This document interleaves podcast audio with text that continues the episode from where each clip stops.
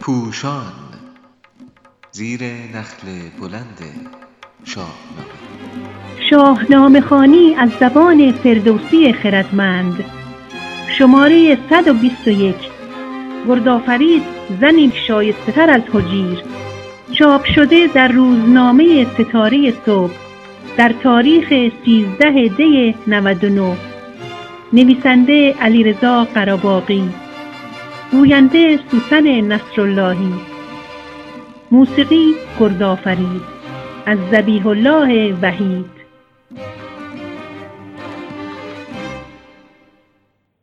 در دوگانه گردآفرید حجیر مخاطب به سادگی در میابد که دفاع از ایران زن و مرد نمی‌شناسد. ولی برای دانستن این که از میان حجیر و گردآفرید کدام یک شایسته ترند باید به ریزکاری های نابغه توس توجه کنیم.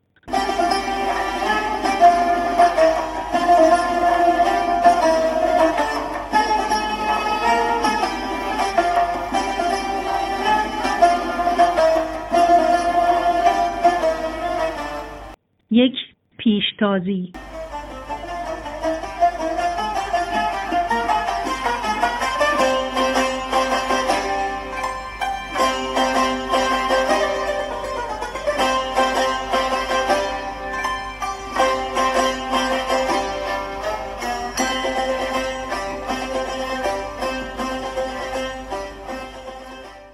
کاتبانی که به میدان رفتن گردآفرید را در زمان بودن مردان دلاور نمیپسندیدهاند از گستحم خردسال نوشتهاند و در بیتی سست افزودهاند یکی خواهرش بود گرد و سوار برایین و گردنکش و نامدار. ولی فردوسی بیست بیت پس از آن گردآفرید را چنین معرفی کرده است. زنی بود بر سان گردی سوار همیشه به جنگ اندرون نامدار. او همیشه به جنگ می‌رفته و در این زمینه نامدار بوده است. البته حجیر پیش از او به میدان رفته و به سهراب می‌گوید حجیر دلاور سپهبد منم. ولی فردوسی نشان می‌دهد که در این مورد هم تقدم ویژه‌ای را برای مردان در نظر نداشته است. نگهبان دژ رزم دیده حجیر زودتر به میدان می رود ولی این نشانه پیشتازی مردان نسبت به زنان نیست. طبیعی است در نوبت نگهبانی حجیر او در آماده باش است و با دیدن سپاه توران از دژ بیرون میتازد. به جز واژه نگهبان فردوسی نشانه های دیگری هم برای خواننده گذاشته است گردآفرید که با آمدن به میدان فریاد می‌کشد و مبارز میطلبد نمی‌خواسته زن بودن خود را پنهان کند نهان کردن ناگزیر گیسو در زیر زره نشانه آماده نبودن اوست که در ندیدن در کار جای درنگ به آن اشاره می شود. گردآفرید فرصتی برای آماده شدن به دست نمی آورد. زیرا همچنان که گجده هم در نامه به کاووس می نویسد حجیر حتی آنقدر که بر هم زند دیدگان جنگجوی روی اسب به پای نمی ماند. این زمان از چشم به هم زدن مردم عادی هم کوتاهتر است. زیرا در میدان جنگ پلک بر هم زدن هم اگر اندکی به درازا بکشد می تواند به بهای جان تمام شود.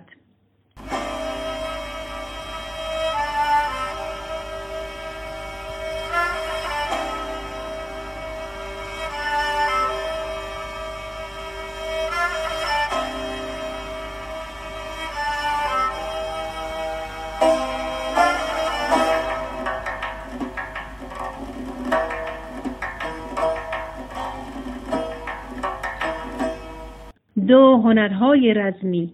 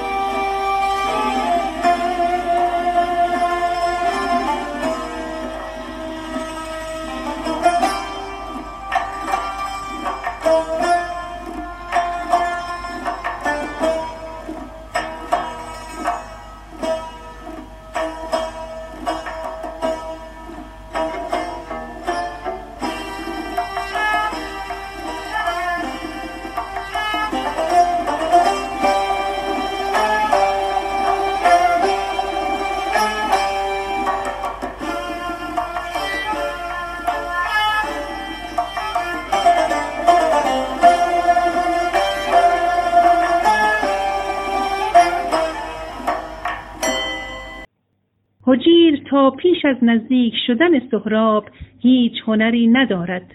تنها زمانی که سهراب به یک قدمی او می‌رسد جنگ پرشتاب و مستقیمی با نیزه روی می‌دهد که نیزه ها از هم باز شناخته نمی‌شوند. او نیزهای به کمر سهراب می‌زند که کارگر نمیافتد. یکی نیزه زد بر میانش حجیر نیامد سنان اندرو جایگیر. سنان باز پس کرد سهراب شیر بن نیزه زد بر میان دلیر. ز زین برگرفتش به کردار باد نیامد همین زو به دل برش یاد. حجیر با ته نیزه خودش چون پرکاهی به زمین می افتد و زمان پایداریش کوتاهتر از آن است که بو از مشام به مغز برسد. ولی گردآفرید از همان دور دست به کار می شود. کمان را به زه کرد و بکشاد بر. نبود مرغ را پیش او برگذر. به سهراب بر تیر باران گرفت. چپ و راست جنگ سواران گرفت. تابلو بسیار گویاست. گردآفرید دستی به کمان دستی به تیر پیاپی سوفار را به کنار گوش می کشد تیر را رها می کند و در همان حال که اسب را با پا به چپ یا راست میراند تیر دیگری از تیردان بیرون می‌کشد و به چله کمان می‌گذارد. با این تیر باران خطی از پیکان در برابر و بر سر سهراب میبارد که حتی پرنده ای هم از آن گذر ندارد. آنگاه که سهراب سپر بر سر به این دلاور نزدیک می شود گردآفرید نیزه به دست می گیرد. اما برخلاف حجیر او نه خشک و رو در رو بلکه با کشاندن اسب به این سو و آن سو انان و سنان را پر از تاب می کند و سهراب را به ستوه می آورد. هماورد به ناگزیر با دورخیز آنچنان نیزهای بر کمربند گردآفرید می‌زند که زره تا سینه می شکافد و او را از روی زین بلند می کند تا سرنگون شود. ولی گردآفرید در میان زمین و هوا شمشیر از کمر بیرون می کشد و نیزه ای را که یک سر آن در کمربندش فرو رفته به دو نیم می کند به روی زین باز می گردد انان می کشد و اسب را به گریز وامی دارد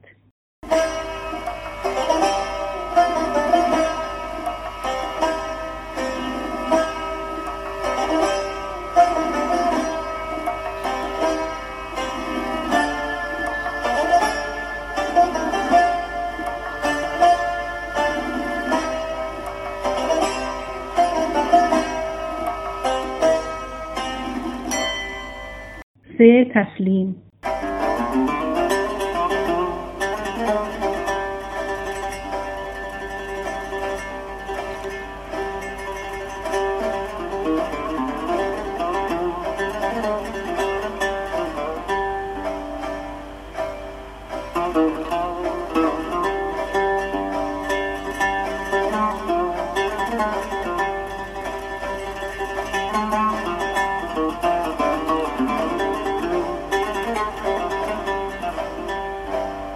حجیر زمانی که مرگ را بالای سر خود می‌بیند غمی و اندوهگین می شود و از سهراب زنهار می خواهد.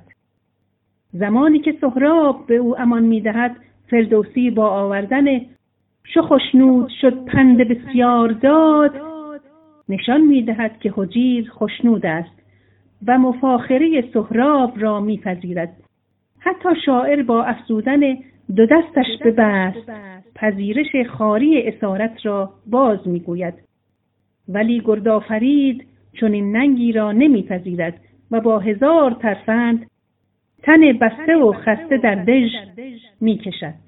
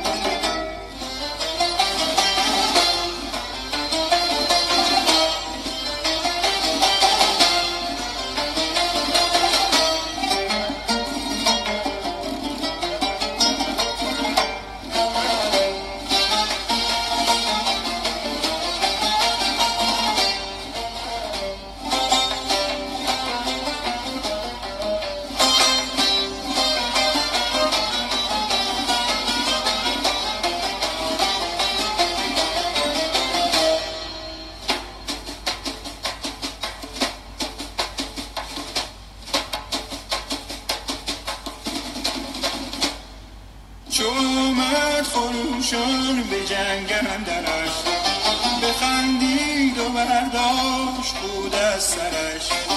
بخندید و برداشت بود از سرش. رها شد زبنده زره موی او. درخشان چو خورشید شد روی او. درخشان چو خورشید شد روی او.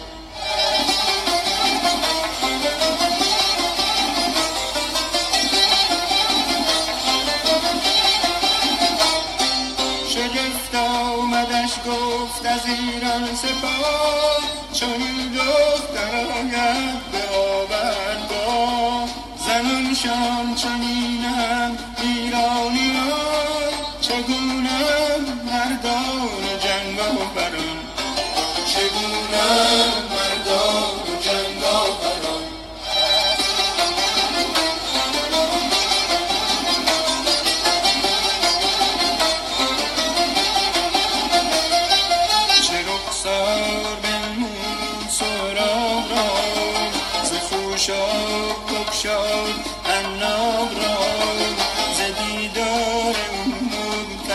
شد دلش تو گفتی که درجه بلا شد دلش. تو گفتی که درجه بلا شد دلش.